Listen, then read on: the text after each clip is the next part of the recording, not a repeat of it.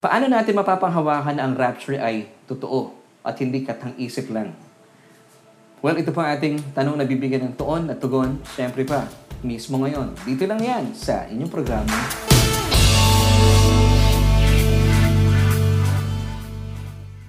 Hello everyone! Welcome po sa isa na namang edisyon ng ating programang Solution with Me. My name is Laverne Ducot kung saan ito nga po ang programang naghahatid ng tuon at tugon sa ating bawat tanong. And of course, bago na naman pong araw, ating pagsasaluhan kaya meron po tayong bagong katanungan sa ating episode tonight na is the rapture fact or fiction. Of course, atin pong aalamin ang uh, tuon at tugon sa ating katanungan na paano po natin mapapanghawakan ang rapture ay totoo at hindi katang isip lang. So ito po yung tanong na bibigyan po natin ng tuon at tugon ngayong araw po ito. Kaya naman manatili po kayo nakatutok at nanunood at uh, patuloy po kaming samahan sa loob ng ilang minuto tayo po ay matuto sa yaman ng salita ng Diyos. At uh, minsan pa, maraming maraming salamat po for joining us at binabati po natin lahat na ating mga kababayan saan man po kayong panig ng daigdig naroroon. Good morning, good afternoon, and of course, good evening para po sa ating mga kaibigan naman sa buong Pilipinas at sa buong Mega Manila. Ang amin pong pagbati ay sa mapagpal at mabiyayang gabi dahil tayo po ay napapanood every Tuesdays and Wednesdays at 7.30 p.m. via Facebook Live. So maraming maraming salamat po sa Panginoon dahil kayo po ay aming kasakasama ngayong araw po ito. At alam ko pong hindi po aksidente na tayo po pinagsama-sama dahil napakaganda po natin mga pag-uusapan bilang pagpapatuloy sa mga nasimulan na po nating talakayin at pag-aaral kagabi. So binabati po natin ang lahat ng ating mga kaibigan. Kung kayo po ay first time na kasama namin ngayong gabing ito, marahil kayo po ay naimbitahan or naitag or nayakag. Well, maraming maraming salamat po sa Panginoon at kayo po ay tumugon sa paanyaya ng Diyos. Dahil Naniniwala po ako na sadyang hindi po aksidente na tayo po ay magsama-sama ngayong gabing ito. Dahil may kinalaman po sa ating buhay-buhay ating mga pag-uusapan. At syempre hindi lamang po ito pangkalasahan lukuyan, ito po ay panghinaharap pa na napaka-importante po na dapat po nating isinasaalang-alang. Kaya naman, ay uh, kasama namin kayo sa araw pong ito. At sa mga nag-invite po sa kanila, eh, well, thank you so much po sa pagiging kaagapay, kasapakat natin sa gawain ito, at syempre pakabalikat sa gawain ng solution with Laverne Duhot. Na, ngayon, kung sakasakali po hindi nyo pa po na-like ang ating uh, fan page, punta lamang po kayo sa Solution with Laverne Duhot. And of course, mag-subscribe na rin po sa ating YouTube channel, Solution with Laverne Duhot. Maraming, maraming salamat po. At uh, siya nga pala, nais ko po munang uh, bigyan po ng daan at uh, pasalamatan ng Panginoon sa bagong ministeryo ipinagkatiwala niya po sa amin.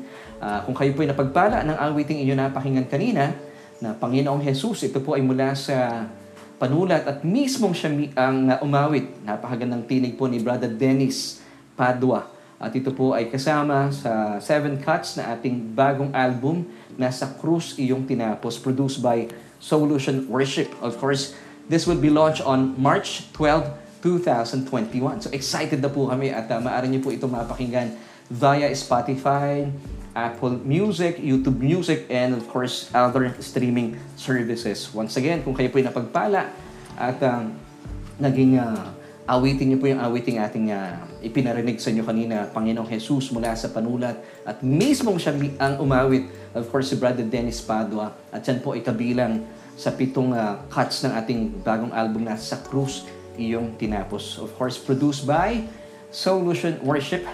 And uh, this will be launched on March uh, tw- uh, 12th, 2021 at mapapakinggan via Spotify, Apple Music, YouTube Music, and other streaming services. Amen. So maraming maraming salamat sa Panginoon. Excited po kami sa album na ito. Excited po kami na ibahagi po ang mensahe ng Ebanghelyo. Of course, ito po ay tumutukoy sa ating Panginoon Heso Kristo at sa kanyang mga tinapos na gawa sa krus ng Kalbaryo. So kung kayo po ay kabalikat namin, kasapakat natin sa pagpapalaganap ng mensaheng ito, ay maraming maraming salamat po dahil alam kong kayo po ay tatangkilik sa ating uh, bagong album na ilo-launch on March 12, 2021. So, praise God! At sa atin pong pagpapatuloy, nagpapasalamat po kami sa Panginoon. Isa na namang pagkakataon na tayo po magsama-sama at itutuloy po natin ating mga pinag-uusapan. Dito po yan sa ating episode tonight is the rapture fact or fiction. And of course, ang atin pong tanong, sa araw pong ito ay paano natin mapapanghawakan na ang rapture po ay totoo at hindi katang isip lang. So ito po yung tanong na bibigyan po natin ng tuon at tugon at syempre pa ang atin pong uh, panghahawakan at uh, paghuhugutan ng katugunan walang iba kundi mismo ang salita ng ating Panginoon. So tuloy-tuloy na po tayo sa ating mga pag-uusapan at uh, bilang pagpapatuloy ay uh, kahapon po o kagabi sa ating uh, episode kung kayo po ay hindi nakapanood, pwede niyo pong balikan yung ating uh, episode kagabi dahil hindi naman po natin ito binubura at tagalahan po namin na sabay-sabay po tayong matuto. Of course, ang ating pong topic, ating episode kahapon, medyo maraming natuwa. And now, the end is near. So, pwede niyo pong i-share po iyan sa inyong mga kaibigan, especially sa mga magulang na kabisado po ang kantang My Way.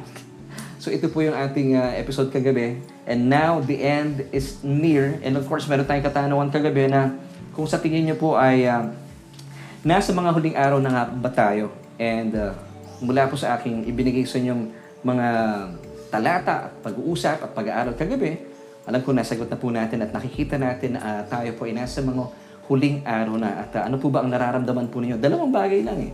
It's either kayo po ay nalulungkot or nasisiyahan. Pero alam ko po bilang mga mana ng palataya, kayo po ay tuwang-tuwa at galak na galak kapag pinag-uusapan po natin itong ating blessed hope. Itong ating araw na pinaka-aabang-abangan.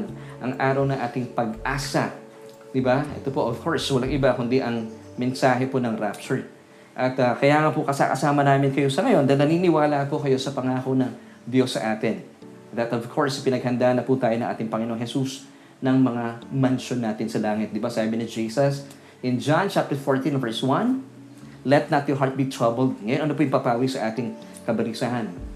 Na naniniwala tayo sa Diyos na ipinaghanda na po tayo sa tahanan mismo ng Diyos na ating mga tahanan, na ating mga mansion. And of course, sabi pa ni Jesus in that verse, verse 1 of uh, chapter 14 of the book of John, believe also in me. Na maniwala po tayo that Jesus said in John chapter 14 verse 3, And if I go up and prepare a place for you, I will come again. Yun po yung best part doon. And I will come again and receive you to myself. Bakit? That where I am, there you may be also. Kung nasaan ako, gusto ko nandun ka. So mga kapatid, alam ko kung bakit po namin kayo kasama sa ngayon because ang atin pong posture bilang mga mananampalataya, hindi po tayo nakayuko at nanlulumo dahil po sa mga problema at pandemya ating kinakaharap, hindi po tayo po ay nakatingin sa langit, nakatingala.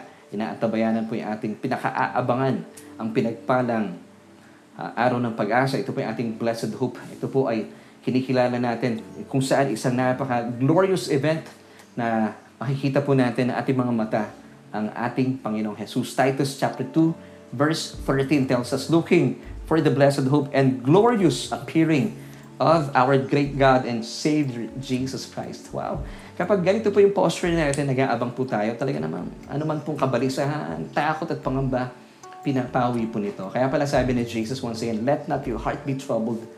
Believe in God, and you also believe in me. Amen. So ipagpatuloy na po natin ating mga pag-uusapan. At alamin natin, is the rapture fact or fiction? Ngayon, naniniwala po ako nung bakit kayo po ay kasama namin ngayon, especially ngayong gabi ito, dahil naniniwala po kayo na excited na excited po kayo sa pagbabalik ng Panginoon para tayo po'y katagpuin halfway sa Himpapawid or sa Alapaap para tayo po'y kanyang makasama na forever and ever. And that's the best part, di ba?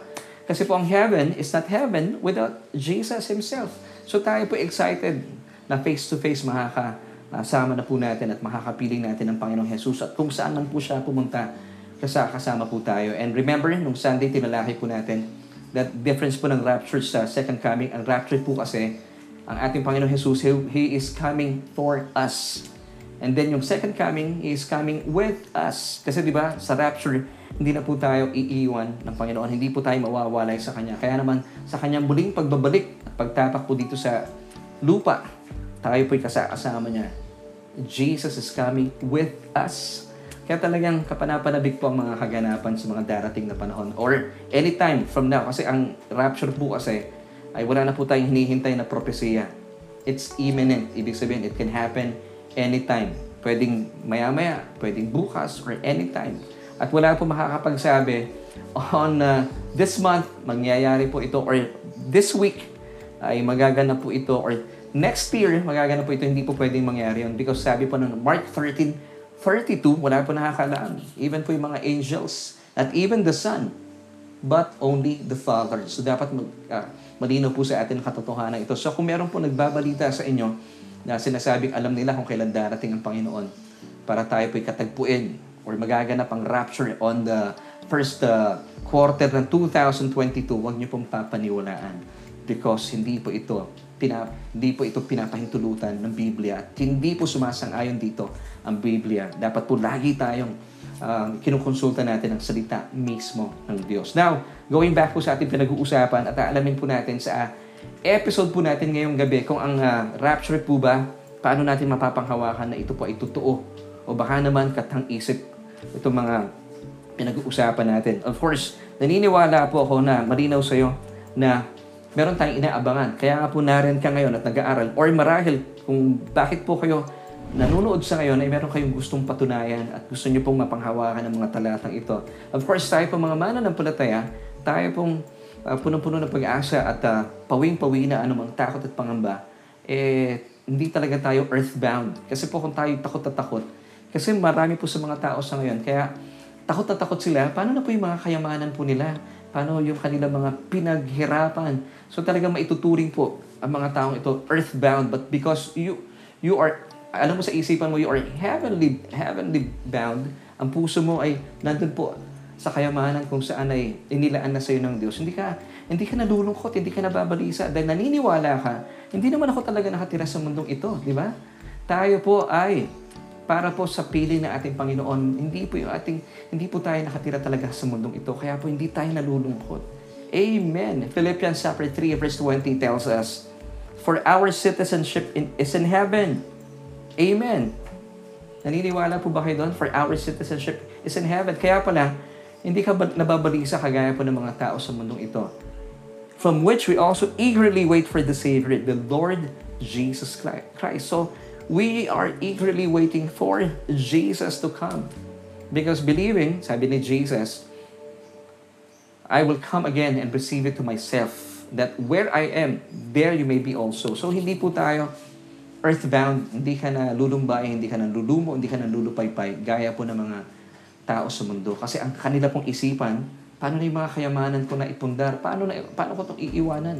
Mga kapatid, kaya po tayo excited, kaya po natin ibinibigay ang mensaheng ito. Kaya pala walang-wala ng kabaligsahan sa puso mo dahil you are eagerly waiting for Jesus to come. Amen! So mula po sa ating mga pinag-uusapan kagabi, napatunayan po natin na talagang nasa mga huling araw na po tayo. At uh, ito po ay base po sa ating mga kapahayagang tinalakay kahapon. At gaya nga po na aking paalaala sa bawat isa, para malaman at mapatunayan po natin na nasa huling mga panahon na po ba tayo Well, balikan po natin ating mga pinag-usapan kahapon bilang pagpapatuloy na ating pag-aaral ngayong araw po ito at aalamin po natin paano bang binibilang ng Diyos ang bawat araw. And then of course, ayon po sa Psalm 90 verse 12 at uh, ito po yung aking encouragement. Nagawin po natin panalangin. Ano pong sabi ng talata? So teach us to number our days. Bakit? That we may gain a heart of wisdom. So ibig sabihin, the more po natin hinihingi sa Diyos, Panginoon, Lord, tulungan mo kami na bilangin po ang bawat araw. Nang sa gayon, we may gain a heart of wisdom. Ibig sabihin, bumubukal po sa ating puso ang karunungan na yung mga pangyayari sa kasalukuyan at yung mga maaari pang maganap sa hinaharap. So hindi tayo nangangapa sa dilim. Meron tayong karunungan at ito po ibinabahagi natin sa ating mga kaibigan. At ang karunungan ito ay nagmumula mismo sa kapahayagan ng salita ng Diyos. So, maganda pong isaalang-alang natin, gawin po nating panalangin ang Psalm 98 verse 12. So teach us to number our days, O Lord. That, ito po yung reason, that we may gain a heart of wisdom. Amen. So hindi po tayo nakatalaga sa mga horoscope, mga hula ng kung sino man, kung ano po yung mga magaganap sa hinaharap. Hindi po kasi pwedeng dalikan niya sa takot. Ang atin pong pinanghahawakan ay ang mismong salita ng Diyos. Amen. So tayo po ay eagerly waiting once again for Jesus to come hindi po dito sa mga kasalukuyan nagaganap sa ating mundo.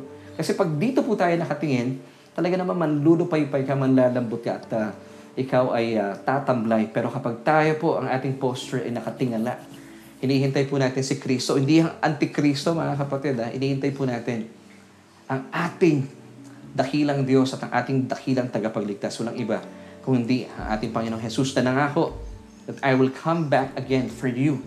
And of course, He will receive us to Himself. Dahil kung nasaan siya gusto niya, kasama niya tayo. Doon pa lang eh, nakakakilig na, di ba? Amen. So mga kapatid, alamin po natin this time at bilang pagbabalik tanaw sa ating mga pinag-usapan kahapon at napakahalaga po ng talatang ito bilang paalaala po sa mga mananampalataya. Dahil ang talatang ito, ang kinakausap, walang iba, hindi po ang mga tao sa mundo, kundi ikaw na tumugon sa paanyaya ng Diyos at tanggapin mo si Kristo bilang iyong Panginoon at tagapagligtas. 2 Peter chapter 3 verse 8. Pansinin po natin ang talatang ito ay isinulat para po sa mga mananampalataya. But beloved, ikaw yan kapatid, bilang isang born again Christian, sabi ng talata, do not forget this one thing. Ano po yung dapat nating laging pinakatatandaan at hindi po kinakaligtaan? That with the Lord, one day is as a thousand years and a thousand years as one day. So napaka-importante po bilang mga mananampalataya. Ako to at saka ikaw na hindi po natin dapat kinakaligtaan ito. Na sa Diyos, Kanya po binibilang ang uh, isang libong taon. Para sa Kanya ito po ay isang araw lamang.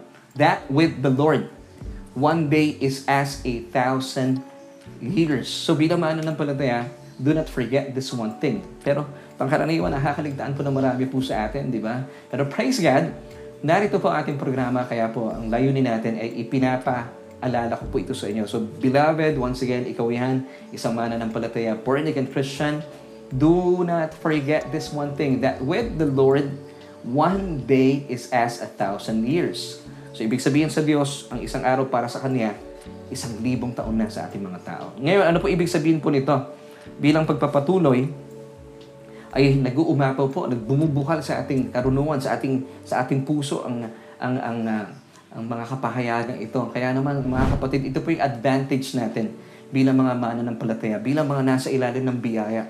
Alam mo talagang bilang mga tagapagpahayag ng uh, mensahe ng Ebanghelyo, ang biyaya ng Panginoong Heso Kristo, mapapansin mo talaga ang provision ng Diyos sa atin at bilang nasa ilalim ng bagong kasunduan or new covenant, umaapaw eh.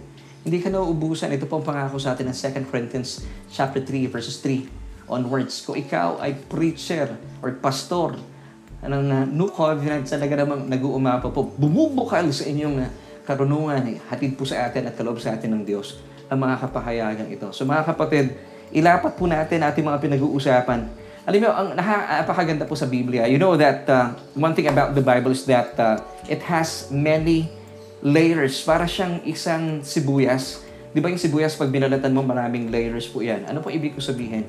Ibig sabihin, you could preach the Bible uh, pwedeng uh, practically and even prophetically. Of course, prophetically, ito po yung ating gagawin sa araw pong ito. Pag sinabi natin practically, pwedeng uh, may life application. Amen. Napakayaman po ng Biblia. It has many layers. So, pwedeng practical uh, uh, application, pwede rin pong prophetic. At ito po yung gagawin natin. Mula po sa mga kapahayagan, mula sa mga tagpo sa Biblia, mga mga pangyayari para pumatunton po natin na talaga bang ang rapture ay uh, makatotohanan? Paano po natin mapapanghawakan? Baka naman ito'y katang isip lamang, pero mula po sa mga kapahayagan ng Biblia, ang napakaganda po dito, hindi lamang po siya ika isang bahagi lang ang binubuksan ng Diyos sa atin.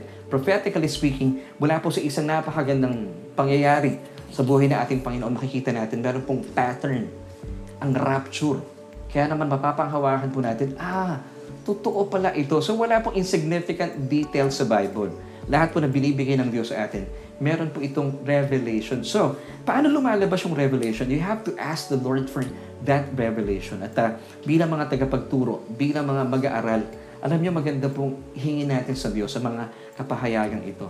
Pag po tayong manatili na okay na sa akin ito, okay na yon. Hindi po, napakayaman po ng kapahayagan ng Biblia. And one, one, uh, once again, ha, ang Biblia po, it has many layers. Pwede itong gamitin pang uh, life application, practical, practically, and pwedeng prophetically. At ito po yung gagawin natin bilang pagpapatunay at aalamin po natin, is the rapture a fact or just a fiction? Kaya maganda po yung ating mga gagawin sa araw po ito. So, ano man po ang ginagawa po ninyo sa ngayon, pwedeng uh, pansamantala, pwede nyo muna bitawan at tutukan nyo po itong ating mga pagtalakay at pag-aaral na gagawin. Sa loob po ng ilang minuto, dalahin ko po na tayo po ay patuloy na papagyaman at matuto. Amen. At alam po, nagkakaisa po tayo dito. Na, muli po, nais ko po ipaalala sa inyo, ang bilang po ng mundong ito ay uh, hindi po natin pinapaniwalaan yung sinasabi ng ibang mga scientists na nasa bilyong taon na ang mundong ito. Hindi po. So muli po isang magandang paalaala po sa atin. From the time of Adam until the time of Jesus' ministry on earth, ito po ay nasa 4,000 years na. And from the time of Jesus' ministry until our time today, nasa 2,000 years na po tayo. Amen. Ito po ang bilang ng taon. So kung susumahin po ito, 4,000 plus 2,000, nasa 6,000 years na po tayo. And uh, kung babalikan po natin ang Jewish calendar na tinalaki natin kahapon, nasa 5,781 years na po ang mundo. Hindi po billion. Ito po hindi po makatotohanan. So mula po sa mga katotohanan ito, ay mapapanghawakan natin at matutuntun natin, ang rapture ba ay paano natin mapapanghawakan ito ay totoo? Baka naman katang-isip lang. So mga kapatid, ang katotohanan na, dito muna tayo mag-focus mula sa panahon ni Jesus until our time, it's 2,000 years. Di ba? Lagi nating sinasabi, mga pastor, uh, pag nagkukwento tayo sa panahon ng ating Panginoon, di ba, noong panahon ni Heso Kristo, dalawang libong taon na nakakalipas. So, ibig sabihin, anong susunod sa dalawang libong taon? Patungo na po tayo sa ikatatlong libong taon. Amen. Now, kung ilalapat po natin ang prinsipyo ng 2 Peter chapter 3 verse 8. Now, what is 2 Peter chapter 3 verse 8? Ito na naman po tayo. Ngayon, ipapaalala ko po sa atin. Ngayon, mga kapatid, o mga pastor na nanonood, mga teachers po, sabi ng talata once again, basahin po natin, But, beloved, sino pong kausap dito? Tayo po mga mananampalataya. So, uh, born again Christians, this is for you. But, beloved, do not forget this one thing, that with the Lord, one day is as a thousand years, and a thousand years as one day. Now, going back po sa panahon ng ating Panginoon Jesus, para pumatuntun natin ang tugon sa ating tanong um, paano natin mapapanghawakan na ang rapture po ay totoo o baka naman katang-isip lang. So meron pong pattern ang Panginoong Jesus na iniwan po sa atin para hindi po tayo nangangapa sa dilim. And of course, as uh, panalangin po natin, Psalm 90 verse 12, So Lord, teach us to number our days that we may gain a heart of wisdom. Amen. So gusto ba natin bilang mga mananampalataya that we may gain, tayo po ay talagang mag-benefit, we may gain a heart of wisdom kung saan bumubukal po ang karunungan mula sa Diyos. Amen. Ito rin po ang panalangin ko. At dalangin ko maging panalangin po natin para hindi po tayo ika nga eh, uh, ma- maaring maloko ng kung sino man. So, ang atin pong kapahayagan ay nagmumula mis- mismo sa Biblia at meron tayong matibay na pundasyon. Ano po iyon? Ang mismong salita ng ating Panginoon. So, once again, 2 Peter chapter 3 verse 8 tells us, But beloved, do not forget this one thing, that with the Lord, one day is as a thousand years. So sa Diyos, sa kanyang isang araw, isang libong taon na sa mga tao. Ngayon, ilapat po natin itong pinag-uusapan natin. To men, it's 2,000 years, di ba? From the time of Jesus, Jesus' ministry sa lupa, of course, siya po ay tumungo na sa langit. He ascended to heaven na siya po nabuhay maguli. And then, mga kapatid, up to this time, ngayon 2021, nasa 2,000 years na po tayo. Now, sa tao, kung ilalapat po natin ang 2 Peter chapter 3 verse 8, It's 2,000 years na. But as far as God is concerned, ilang araw po ito sa Diyos? You do the math. Beloved, do not forget this one thing, that with the Lord, one day is as a thousand years. So, sa Diyos, ito po ay two days na. Amen. So, 2,000 years sa tao, two days lang sa, sa Diyos. Amen. So, di ba? Napakaganda pong pahayag nito. Ngayon, Puntahan naman po natin ang Hosea chapter 6 verse 2. Meron tayong napakagandang uh, kapahayagan na ibinibigay sa atin ng Diyos. Basahin po muna natin ang talatang ito. After two days, He will revive us. On the third day, He will raise us up that we may live in His sight. Now, this passage is clearly telling us that after two days, ano po yung two days? He will revive us. Tayo po mga mana ng palataya. Revival. Ano po yung nangyaring revival? Ibig sabihin, tayo po mga unbelievers before, when we receive or accepted Jesus Christ as our Lord and Savior, meron pong revival na naganap sa ating espiritu. Yung ating pong dating espiritong patay, nung tayo po itumanggap sa Panginoong Jesus, na-revive po ito. Yung banal na espiritu ng Diyos, binigyan po tayo ng buhay.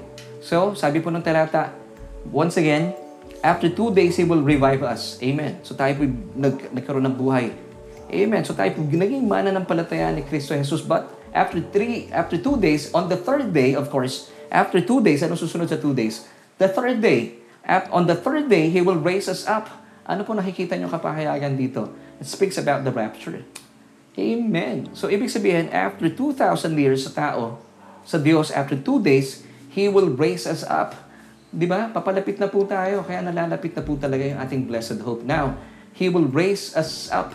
Literal na literal. 1 Thessalonians chapter 4, verse 17 tells us, Then we who are alive and remain shall be caught up together with them in the clouds to meet the Lord in the air.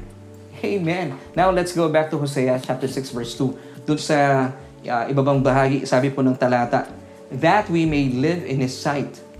That we may live in His sight. So ibig sabihin, hindi na po tayo mawawalay pa sa paningin ng Panginoon. Which goes to show na talagang nagtutugma po ang sinasabi ng mga talatang ating binabasa. In 1 Thessalonians chapter 4, Verse 17, ano pong sinasabi sa atin? Yung ibabang bahagi.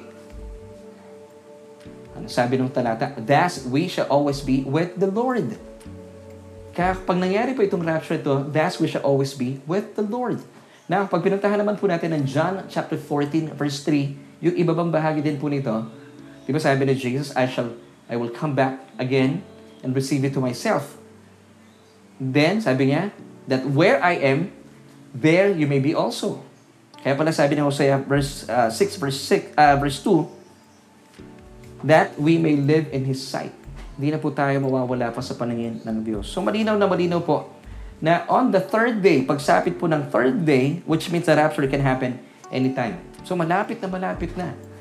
Nasa 2,000 years na po tayo mga kapatid, patungo na doon. And the rapture is imminent. It can happen anytime soon. Pwedeng maya-maya in the twinkling of an eye. Gano'n po ba kabilis kayo kumurap? Gano'n po kabilis sa mga pangyayari. Amen. So exciting talaga, ano? Kaya pala sabi ni Jesus once again in John 14 verse 1, Let not your heart be troubled. Believe in God. Meron po tayong tahanan o mansion sa kanyang tahanan. And also believe in me. And then sabi ni Jesus, I will come back again and receive it to myself.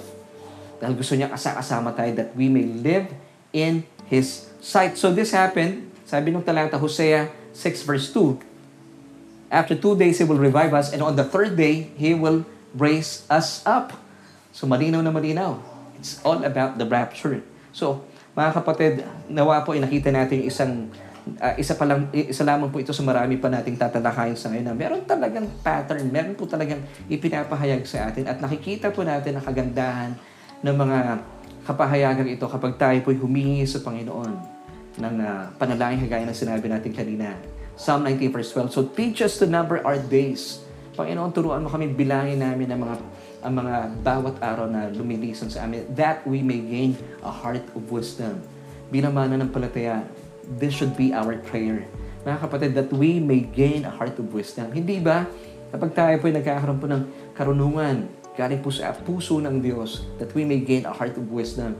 Mga kapatid, alam niyo ang kagandahan po ng Ebanghelyo kumpara po sa mga nagtuturo ng mga motivational talks or inspirational talks, I have nothing against them. Kasi business din naman po ito at uh, ito po ay talaga namang pinag-aralan po nila.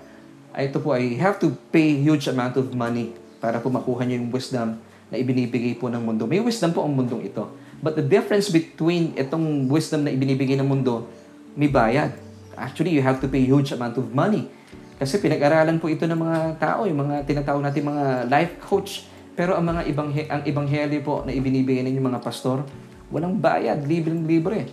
That we may gain a heart of wisdom. Ito pong wisdom na ito galing sa Diyos, punong-puno ng kanyang puso at gusto niya tayo po mga mananampalataya umaapo po sa bukal ng kanyang kapahayagan. Bakit? Dahil ayaw po ng Diyos sa tayo po ay nangangapa sa dilim. Gusto niya tayo po ay punong-puno ng kapahayagan punong-puno ng karunung, karunungan na nagmumula sa kanyang puso.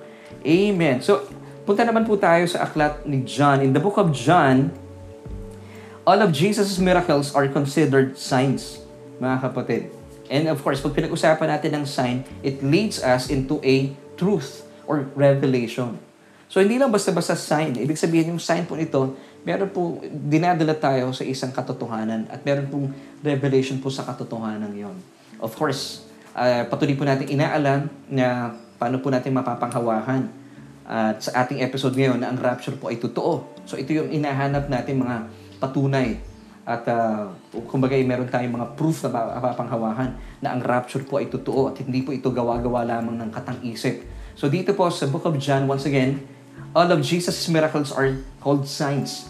And signs could lead you to a truth or revelation. Now, tignan po natin, na pinag-uusapan natin, di ba kanina, going back to Hosea 6 verse 2, um, after, uh, after two days, and on the third day, di ba, nakikita natin yung mga bilang na yon, two days, three days, So sa, sa Diyos, it's just two days and three days. Sa tao po, it's 2,000 years and 3,000 years. So ano po meron sa mga bilang na ito? Now, puntahan naman po natin ang isang napakagandang kapahayagan sa atin in the book of John. John chapter 2 verse 1. Basahin po natin. On the third day, there was a wedding in Cana of Galilee. What's with this story? Ano pa makukuha natin? Anong mapapala natin dito sa istoryang ito? Have you noticed a wedding took place after three days? Ano po ang kapahayagan nito? Alam niyo po ba na kapag naganap na po ang tinatawag nating blessed hope, ito pong inaantabayanan nating araw na sadyang punong-puno ng kagalahan at pagpapala, our blessed hope. Of course, it's the rapture. Isa pong kasalan din po ang magaganap between the bridegroom and the bride. Of course, sino po ito? Alam niyo po ba kapag tayo po ay kinatagpo na ng ating Panginoon Jesus, ang mga susunod pong ka, ka ano, tatawag dito ay kaabang-abang na magaganap. Meron pong kasalan na magaganap sa langit. Ito po ay sa pagitan ng bridegroom. Sino po yung bridegroom? Of course, walang iba kundi ang ating Panginoong Jesus. Sino yung bride? tayo po ang ecclesia, ang church, ikakasal po tayo sa aking Panginoon Jesus. And this will happen after on the third day. See? It's a sign. Mga kapatid, bilang patunay na mayroon talagang pattern, even yung rapture na pinag-uusapan natin. Hindi po ito naganap na wala pong kasaysayan. Ibig sabihin, wala pong insignificant detail sa Biblia. Ang ganda, hindi po ba? So tayo rin po, after two days, He will revive us and then on the third day, He will raise us up dahil after po itong kaganapan ng rapture, meron pong, muli ah, meron pong kasalang magaganap sa langit. Kung saan tayo pong bride ni Kristo ay ikakasal sa Kanya bilang ating bridegroom. Amen. So, napakasaya po mga kaganapan ito na magyayari po sa mga anak ng Diyos, ikaw at ako yon. So, the wedding will definitely happen on the third day. At ito po ay magaganap kapag nagganap na po ang ating araw na pinaki, pinaka-aabangan. Matthew chapter 22 verse 2, The kingdom of heaven is like a certain king who arranged a marriage for his son. Amen. And Revelation chapter 19 verses 7 until 8. Let us be glad and rejoice and give him glory, for the marriage of the Lamb has come, and his wife, we as the bride, has made herself ready. Verse 8. And to her it was granted to be arrayed in fine linen, clean and bright, for the fine linen is the righteous acts of the saints. Amen. Tayo po ito eh. Mga kapatid, ang mga saints tayo, mga tumanggap kay Kristo Jesus. Remember 2 Corinthians chapter 5 verse 21? For God has made us uh, righteous before God because He, made Jesus to be sin even though He did no sin. naging kasalanan po ang ating Panginoon Jesus doon sa krus ng Kalbaryo para tayo po iariin ng Diyos bilang mga matutuwid sa kanyang harapan. So tayo po ito, mga santo, Amen. So hindi mo na kailangan italaga pa ng simbahan at tawagin at kilalaning santo tayo po sa harapan ng Diyos ay pinaging banal, matuwid, mga santo. So sabi mo sa katabi mo, katabi ko ay santo. Amen. Ikaw yan kapatid ha. So meron pang isa pong napakagandang uh, pangyayari sa Biblia na kung saan po makikita natin yung pattern ng, uh, ng rapture. Gaya po ng sinabi ko kanina, na napakaganda po ang Biblia. It has many layers. Para po itong uh, sibuyas, pag binalatan mo, dami kang makikita pa. At uh, you could uh, preach it uh, practically and prophetically. And sa mga panahong ito, sa mga kabubukas lang po ng kanilang mga cellphone, pinag-uusapan po natin ay uh, ginagamit natin ang, uh, ang mga pangyayari, kapahayagan sa Biblia, mga kwento, uh, bilang uh, hanapin natin yung patunay na ang rapture po ay hindi basta-basta katang-isip lamang. Meron pong meron tayong pattern na sinusunod na meron pong ginawa ang Panginoon sa mga uh, kaganapan sa Biblia, mga pangyayari na makikita po natin, na mumukadkad ang kapahayagang ito. So ito yung susunod na atin naman pong pag-uusapan. Narito po isang kwento kung saan makikita po natin ang mayamang kapahayagan patungkol pa rin po sa pagbabalik ng ating Panginoong Jesus para sa kanyang mga minamahal na ikakasal sa kanya. Tayo po yung bride of Christ. Ikaw yun at saka ako. So the story begins with the people of Judea. Ang Judea po kasi, ito po yung place sa Israel kung saan narito po yung mga religious people, yung mga Pharisees, matataas po ito. Maalam sa kautusan, talaga namang medyo mayabang.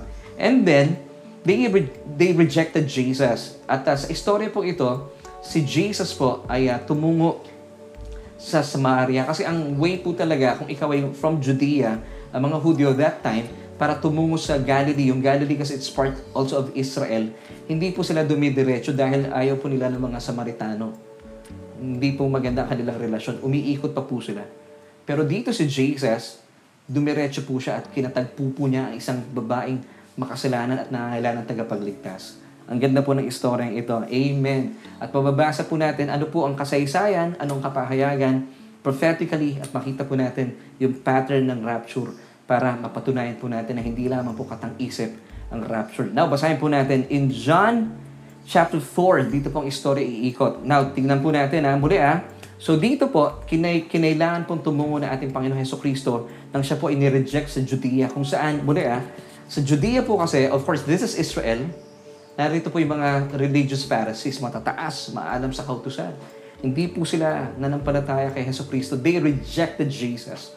So Jesus must needs to go to Sama- Samaria. Ang Samaria po dito, it's of course Gentile uh, uh, place po ito. It's a type of us. So ang ang Panginoong Heso Kristo nung siya po'y bumaba sa lupa for Israel, pero he was rejected by his own. Pero ang maganda po rito, hindi po siya nanatili doon, hindi siya nagalit sa Israel. Pansamantala, kinailangan po niyang puntahan ang mga hentil. Tayo po ito. At mula po sa kasaysayan ito, napakaganda po ng tagpo dito. So pag-usapan natin, nakatagpo niya po dito yung babae na kung saan siya po'y umiigib in the, in the late uh, morning kasi ayaw po niya makita siya ng mga kababaihan sa paligid dahil kilala po siya na marami siyang kinasama mga lalaki at meron siyang kinakasama nung time na yon na hindi po niya asawa. Of course, ito pong lalaki ito ay pang-anim na sa marami po niyang kinatagpo. And then, to make the long story short, dito po siya kinatagpo ng Panginoon. Take note ha, hindi po siya kumatagpo sa Panginoon. Siya po ay kinatagpo ng Panginoon. Bakit natin nasabi? Dahil siya po, ay, ang Panginoong Jesus ay patungo talaga sa Galilee. Ito po yung um, lugar pa rin ng Israel, pero hindi po siya umikot, hindi niya iniwasan ng Samaria. Bagaman, kaaway po ito ng mga Hudyo, pero kinatagpo po niya talaga ang babaeng ito. Ay, hindi po Hudyo. Kaya po hindi dapat talaga nagkakaroon ng ugnayan or uh, uh, pakipag-usap ang Hudyo sa isang Samaritana. Pero dito kinatagpo po niya ang babaeng Samaritana. Bakit? Kinakailangan po niyang maligtas. Sino po itong Samaritana ito? Tayo po ito, mga hentil. So, since nireject po ng mga Hudyo ang ating Panginoong Jesus, siya po ay tumungo sa isang hentil. Tayo. And then, sabi niya doon sa babae, ay uh, tawagin mo ang iyong asawa. And then sabi ng babae, wala po akong asawa. Tama ka babae dahil kasama mo ngayon ay hindi mo asawa. Ito pong, ito pong kasama niya, yung babaeng ito sa ating uh, istorya, in John chapter 4, ay pang-anim na sa kanyang kinakasamang lalaki, pero uhaw na uhaw pa rin po siya. Ang ganda ng tagpong ito, kinatagpo po siya ng Panginoon doon po sa balon ni Jacob, I believe. So dito po ay isang uh, pagsasalarawan na uhaw na uhaw po ang babaeng ito. So, praise God, kinatagpo po siya ng Panginoon finally para ma maibsan na po ang uhaw na kanyang hinahanap mula po sa kanyang kinakasama pang-anim na lalaki ang nakatagpo po niya this time pang-pito ang ating Panginoong Jesus at natagpuan po niya napawi na pong uhaw na kanyang hinahanap at nakatagpuan po niya ang lahat ng ito sa Panginoong Jesus. And to make the long story short, talagang namangha po siya sa mga ginawa sa kanya ng Panginoong, Panginoong Jesus at napatunayan niya na si Jesus po ang Messiah na hinihintay nila. At naging instant evangelist po ang babaeng ito. At ipinagkalat na po niya, narito ang Messiah. Alam niya ang lahat sa buhay ko.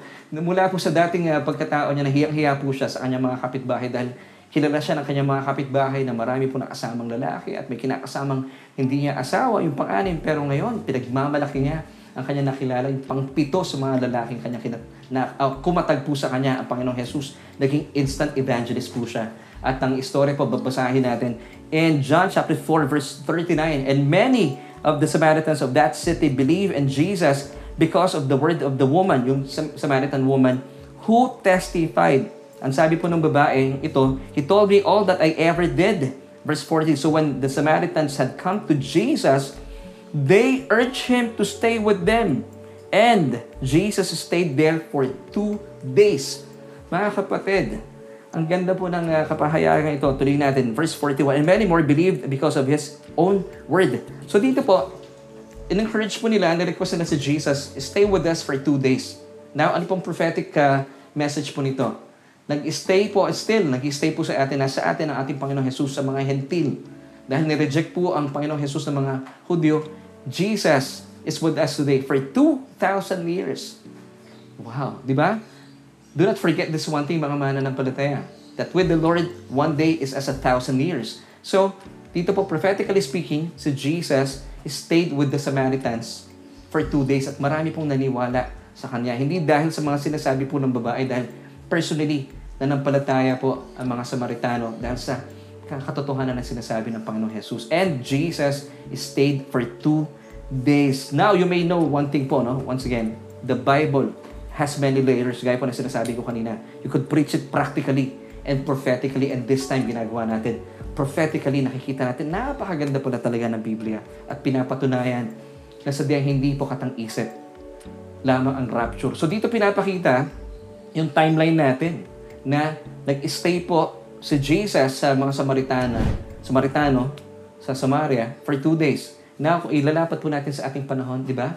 Ating Panginoong Jesus, tayo po, pinapakinggan natin ang mensahe ng biyaya ng Diyos ang Ebanghelyo for 2,000 years. And of course, after 2,000 years, magaganap po ang rapture. Tatangayin na po tayo, tatatagpuin na po tayo ng ating Panginoong Jesus halfway sa alapaap and then rapture will, uh, of course, that is, rapture will take place and then the great tribulation will happen. At dito na po ipipreach ng 144,000 Jewish evangelists itong kingdom gospel para hindi po tayo nalilito. At this point in time, the uh, gospel of grace po ang ating pinapakinggan because Jesus is with us for 2,000 years. So mga kapatid, really, napakagaling po ng Biblia. And as we know that the religious Israel rejected Jesus, di ba? Pero siya po ay tumungo muna sa mga hentil, gaya po natin. Pero after 2,000 years, magbabalik po siya sa Israel. This time, yung mga humbled Israel, Israelites na which is Galilee. Kasi po ang Galilee, narito po yung mga ang mga Israelita na mas mabababa ang loob. Hindi sila mayayabang. So napakaganda po ng, ng uh, kasaysayan ito na pinapakita po prophetically na mula po sa mga sa kasaysayan na isinilang po ating Panginoon Jesus para sa Israel. Pero nakakalungkot, hindi po siya tinanggap. Hindi siya kinilalang Messiah. They rejected Jesus. So siya po ipansamantalang umalis sa Israel. Tubungo sa Samaria It's a typology of us, Gentiles. And he stayed there for two days. Two days. As far as God is concerned, that's just two days. Pero sa atin pong mga tao, that's how long? 2,000 years. And after 2,000 years, He will come back again for Israel. Dahil babalik po siya sa Galilee. Basahin po natin. John chapter 4 verses uh, 3 to 4. He left Judea and departed again to Galilee. But he needed to go through Samaria. At ngayon po, praise God, buti hindi po tayo kinaligtaan na ating Panginoong Jesus. Kinatagpo pa rin po tayo bilang mga makasalanan at iniligtas tayo mula sa ating mga kasalanan. So, mga kapatid, as we end, balikan na po natin ang uh, muli ang ating katanungan. Paano po natin mapapanghawakan na ang rapture po ay totoo at hindi katang-isip lamang? Well, mula po sa ating mga pinag-usapan, ang payak na tugon po dito, napakarami pong kapahayagan Once again, the Bible has many layers. Pwede po itong ituro practically and prophetically. Ang ginawa po natin sa episode natin today, nakita po natin ang mayamang kapahayagan, yung pattern ng rapture. Wala pong insignificant detail sa Biblia. So once again, ang Panginoong Jesus, uh, siya po isinilang para sa Israel, but the, he was rejected by His own, pero siya po ay tumungo. Sabi po sa King James Version, He must needs to go through is uh, Samaria. Samaria is a typology of us Gentiles. And Jesus stayed there for two days. And then after two days, siya po ay lumisan pabalik sa Israel, sa Galilee. So ano po ibig sabihin? For 2,000 years, nakasama po natin ang Panginoon. At tinanggap po natin ang mensahe ng Ebanghelyo, the Gospel of Grace. Then after 2,000 years, ira-rapture na po tayo, then He will come back again for Israel.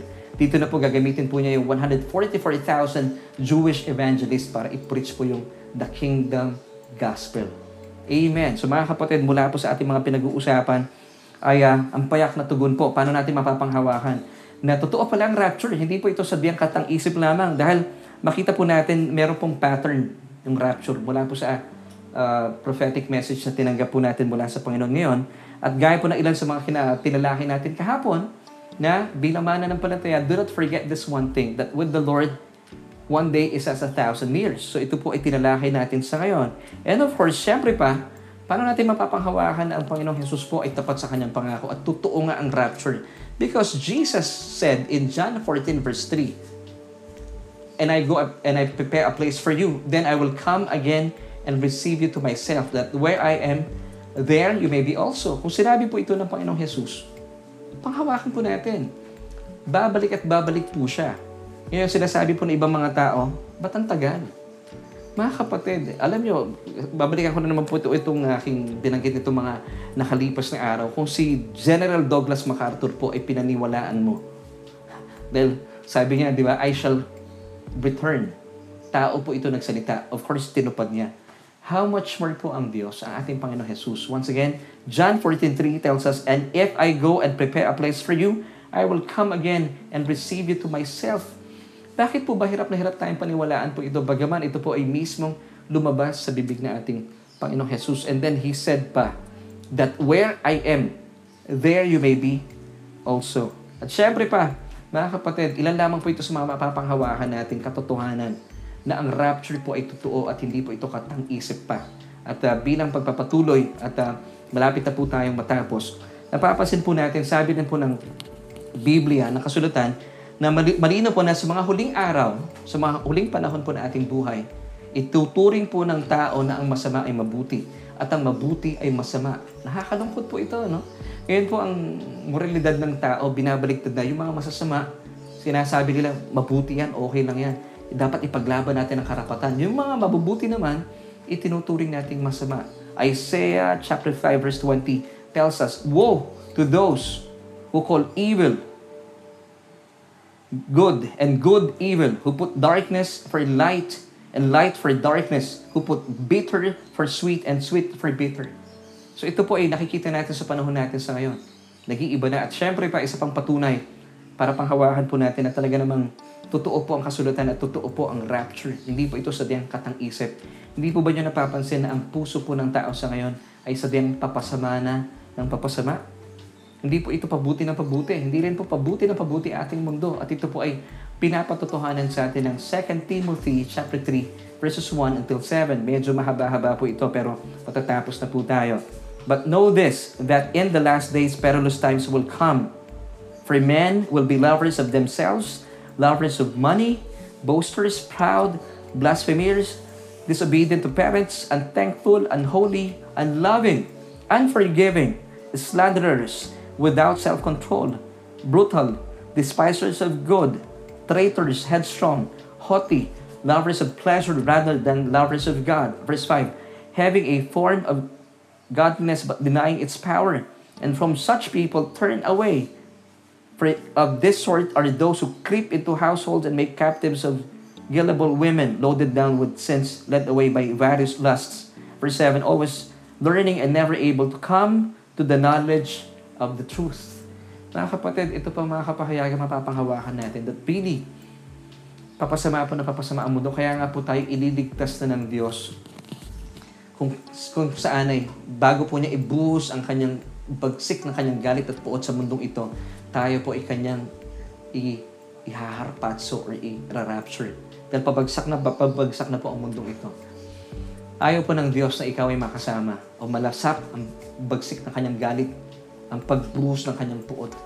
Amen. So atin pong solution for tonight, mga kapatid, napaka-importante po.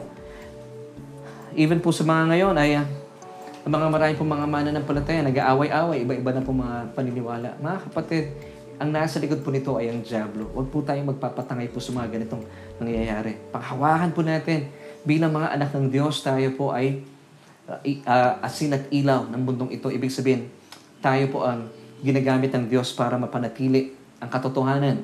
At bilang pagtatapos na rin po ating solution for tonight, ang mga tagpong ito po ay malinaw na nagpapahayag na talagang mangyayari at magaganap po ang rapture. Mula po sa ating mga tinalakay, mga kapahayagan, mga pattern, and, and even po yung katotohanan na sa panahon natin sa ngayon, ang moralidad po ay nag-iiba na. Ang masama, tinuturing na mabuti at ang mabuti, tinuturing na masama. At ang tao po ipapasama na ng papasama. Sobrang nawiwili at naiinganyo sa kasamaan. Ano pong ibig sabihin nito? Na ang mundo po ay pabagsak na ng pabagsak. Since ito po ay nasa estado na sa kanyang bagsak na kalagayan. Ayaw po ng Diyos na kayo po ay mapahamak bilang mga anak niya. Kaya naman tayo po ililigtas niya. Tayo ay ililigtas niya sa pamagitan ng rapture mula po sa pagbuhos ng puot at galit ng Diyos sa mundong ito. This is this world will experience judgment dahil kinakailangan po ang Diyos po natin ay tapat at siya po ay punong-puno ng hustisya. So kinakailangan po niya gawin po ito. So ang mga tagpong ito po ay uh, bilang patunay na talagang magaganap po ang araw na ating pagliligtas mula po sa kalagayan natin sa mundong ito. This is our blessed hope, mga kapatid. Rapture will take place anytime soon. Panghawakan po natin. Now, Last question, bakit ang tagal-tagal? Sabi ng ibang mga tao, nasaan na yung mga pangako ng pangako ng, ng Diyos sa babalik si Kristo? Nasaan na yan? Well, mga kapatid, I believe this would uh, melt your heart. Kasi napakabuti po ng Diyos. Alam niya siya po ay matiisin. Ayaw po niya na ang bawat tao po ay mapahamak. Alam niyo yung, yung ter- terminong sana all? Ito po ang puso ng Diyos. Sana all. Gusto niya maligtas. Now, bakit matagal? Basahin ko po ang sagot sa inyo. It's found in uh, 2 Peter chapter 3, verse 9.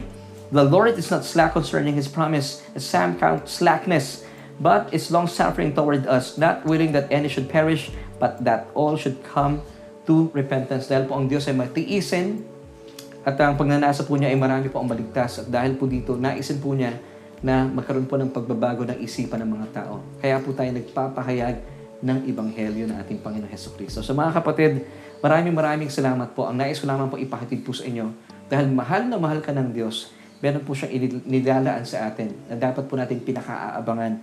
Ito po yung rapture. Paniwalaan po natin, ito po ay sadyang totoo. Ito po ay sadyang mapapanghawakan dahil ito po ay hindi sadyang katang-isip lamang. Amen. Maraming maraming salamat po for joining me today. At uh, sa atin pong pagpapatuloy, nais ko po kayong imbitahan kung kayo po ay um, naghahangad na magkaroon po ng kapayapaan sa inyong buhay, pero siguro napapatanong kayo for the longest time, bakit hindi ko nararanasan ang kapayapaan? Ang dami ko ng sulubuhan. Marami na akong tinanong pero walang makapagbigay sa akin ng tugon. Kung kayo po ay walang relasyon sa bugtong na anak ng Diyos, gaya ko na aking pinapaalala every uh, episode po natin, it's but natural for you to feel uh, troubled or worried or kayo po ay punong-puno ng binabalot po ng takot at pangambangan yung puso. Bakit? Wala po yung kapayapaan ng Diyos sa inyo. Pero kung gusto mo ma- kamtan at matagpuan ang tunay na kapayapaan. Tanggapin po natin ang prinsipe ng kapayapaan. Walang iba kundi ang ating Panginoong Jesus. All you have to do, sabi po ng Romans 10 verse 9, that if you confess with your mouth the Lord Jesus Christ and believe in your hearts that He was raised from the dead, you shall be saved. Amen. So all you have to do, tayo po magpipray. Ibig sabihin tayo po ay i-confess po natin. Homologio, pag sinabing homologio, we will agree with God. Sabi po ng Diyos, kinakailangan mo ng isang tagapagligtas. You confess, I agree with you, Lord. I consent. Yun po ang gagawin natin. And as we pray, ako po ay mananalangin ang kinin po ninyo at ariin po ninyo bilang inyong sariling panalangin yung mga salitang atin pong bibigkasin bilang pagsang-ayon sa Diyos at tinakalinga po natin, tinatanggap natin ang kanyang bugtong na anak bilang ating Kristo, Panginoon at sariling tagapagligtas. Pwede po ba yan? So sabihin niyo po mga katagang ito, Panginoong Jesus, tinatanggap kita bilang aking Panginoon at sariling tagapagligtas. Dahil sa ganang akin, wala po akong kakayahan, hiwalay po sa inyo. Kinikilala ko po ang aking sarili bilang isang makasalanan. Kaya naman, tinatanggap kita bilang aking tagapagligtas, Panginoon at Hari ng aking buhay. Salamat po dahil sa krus ng Kalbaryo, inangkin mo ang lahat ng aking mga kasalanan. At maraming salamat po Inaakin ko naman po sa araw na ito ang kaloob mo na katwiran. Salamat po na ako'y kinikilala mo ng anak simula po sa mga oras na ito. At maraming salamat din po sa buhay na walang hanggan na inilaan mo na sa akin. Amen. Amen. Kapatid, congratulations. Ito po ang pinaka uh, dakilang uh, pagpapasya na ginawa mo sa iyong buhay. Congratulations. Natutuwa po kami. At patuloy po namin kayo iniimbitahan na samahan po kami sa ating Bible study online. Ang sa patuloy po tayong matuto sa yaman na kapahayagan ng Ebanghelyo ng ating Panginoong Heso Kristo. And this time, Hayaan niyo pong ipanalangin ko po kayo kung ano man po inyong mga kabigatang daladalahin sa buhay o kung kayo po may agam-agam pa rin po tungkol sa rapture. Samahan niyo po ako at uh, hingin po natin sa Panginoon buksan ang ating puso. That's, napakarami talagang tinig sa ngayon na mapapanood natin sa YouTube, sa Facebook, na talaga naman pong hindi po sumasang-ayon sa kapahayahan ito. Manalangin po tayo. Aming Diyos, aming Ama, maraming salamat po sa pagkakataon kung saan ay Napakaganda po na aming pagkakataon. Patuloy mo kaming tinuturuan kung saan ay mapapanghawakan po namin ang katotohanan na meron po talaga kaming inaabangan ang uh, pinagpalang pag-asang ito na inilaan mo para sa amin, ang rapture, Panginoon, that anytime from now, ito po ay maaring maganap bilang iyong pagliligtas po sa amin kung saan ay uh, bago po ninyo ibuhos ang puot ninyo sa mundong ito dahil po sa kasalanan. Panginoon, kami po ang mga mana ng palataya ay ililigtas mo mula po sa mundong ito. Salamat, O Diyos. Dilayan ko po na maging sanhi aming mga pinag-usapan, mabuksan na aming puso, aming, aming kaluluwa sa mga katotohanan na iyong salita. Panginoon, wala kaming dapat ikapangamba at uh, tingnan po namin ang mga kaganapang ito, mga magaganap sa mga susunod na panahon ay uh, isa pong napakagandang pangyayari sa aming buhay. Hindi po ito uh, dapat katakutan at uh, maging dahilan din po kami bilang mga mana ng palataya, maging sanhi po kami para ito po ay aming ipahayag, ipalaganap ang mensaheng ito sa mga kapatiran po namin, sa mga kaibigan namin, mga kakilala po namin na wala pa po silang um, any um, uh, revelation about this truth, Panginoon. Salamat po mula sa mga itinuro mo sa amin sa araw po ito. Napapanghawakan na po namin na talaga ang rapture po ay uh, magaganap at magaganap anytime soon. At at po ito sadyang katang-isip lamang ng sinumang tao. Ito po ay isang katuruan na nagmumula sa inyo ayon po sa 1 Thessalonians chapter 4, verse 14. At marapat po namin paniwalaan na alam po namin that uh, totoo po ang sinabi ng aming Panginoon Jesus sa kanyang pangako that He will come again for us and He will receive us to Himself. Dahil Panginoon, naisin mo kung nasaan kami o nasaan ka, naroroon po kami. Salamat sa iyo, O Diyos. Salamat, Panginoon Jesus. Salamat, Banal na Espiritu, sa inyong patuloy na paggabay at pagtuturo sa amin. Ito po aming panalangin at pagpupuri at pagkasamba at pagkapasalamat sa matamis sa pangalan na aming Panginoong Jesus. Amen at Amen.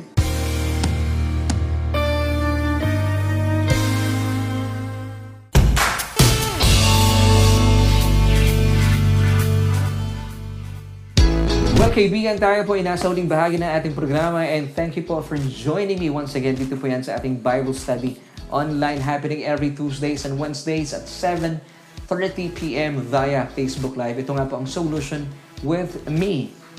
Laverne Ducot and uh, of course ako pong inyong kasama at nakakasama sa atin po ilang minuto ng uh, pag-aaral at dalahin ko po tayo po ay napagyaman at matuto.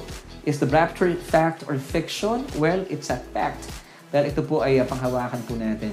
Sinabi ng Panginoong Jesus that He will come again for you and for me and He will receive us to Himself dahil gusto po niya kung nasaan siya, naroroon tayo at tayo po'y kanyang makakasama na, hindi na po tayo mawawalay sa kanya magpakailanman. Yun po ang pinakamasaya sa lahat. Amen. At uh, dalayan ko po kaibigan, kung kayo po'y napagpala sa ating uh, mga pinag-usapan, pinag-aralan, pwede po ba na i-share po natin ito? Ito po talagang importante, napakahalaga. Uh, ang akin pong puso talaga, hindi para dumami lang yung viewers. Di ba narito po tayo para mag-aral ang naisan po natin kung kayo po ay nagmamahal sa inyong mga kaibigan, kakilala at mga kapamilya, bakit hindi po natin ibahagi po ang katotohanan ito? Kung kayo po ay nahihiyang mag-evangelize, ito po yung pinakasimple pamamaraan. Magtulungan po tayo dito, nalalapit na po ang panahon, hindi po ito biro. So kung meron po kayong agam-agam, I pray na nabigyan po ng kalinawan ang ating kaluluwa, ating isipan mula sa napakagandang katotohanan ito. At maraming maraming salamat po for being our kaagapay, kabalikat at kasapakat sa katotohanan sa pagpapalaganap ng Ebanghelyo ng ating Panginoong Heso Kristo. At sa ngalan po ng aking buong pamilya, ni Mami Jo, ni Ate Arian, and of course, ating uh, technical director, of course, siya rin po ating musical director sa ating album, si Kuya Abes. Yes, muli po ah, abangan niyo po ang ating uh, album sa Cruz yung tinapos uh, come uh, March 12, 2021 via Spotify, Apple Music, uh, YouTube Music, and other streaming services malapit na po itong lumabas. Amen. So maraming maraming salamat po sa inyong pagsama sa akin at magkita-kita po tayo sa darating pong panahon. Amen. At uh, bilang pagtatapos, nais pong iwan sa iyo ang 3 John chapter 1 verse 2, Beloved, ikaw yan. I wish above all things that you may prosper and be in health even as your soul prospers. Bye!